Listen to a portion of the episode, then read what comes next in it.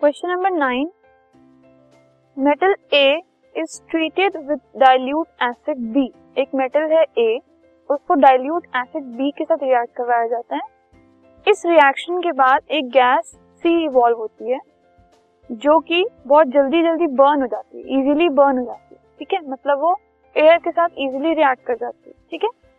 तो हमें ये बताना है कि ए जैसे कौन से मेटल्स हो सकते हैं जो एक डाइल्यूट एसिड के साथ रिएक्ट कर जाए? और बी जैसे डाइल्यूट एसिड कौन कौन से हो सकते हैं? और सी गैस कौन सी है?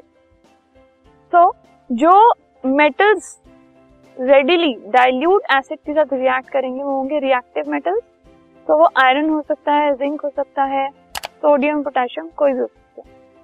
टू एसिड्स डाइल्यूट एसिड्स जो मेटल्स के साथ इजीली रिएक्ट कर जाएँ वो hydrochloric acid sulphuric acid nitric acid ये सब हो सकते हैं. और जो गैस इवॉल्व होती है डाइल्यूट एसिड और मेटल के रिएक्शन के बाद the gas is hydrogen this podcast is brought you by Hubhopper Shiksha Abhiyan अगर आपको ये पॉडकास्ट पसंद आया तो प्लीज़ लाइक शेयर और सब्सक्राइब करें और वीडियो क्लासेस के लिए शिक्षा अभियान के यूट्यूब चैनल पर जाएँ।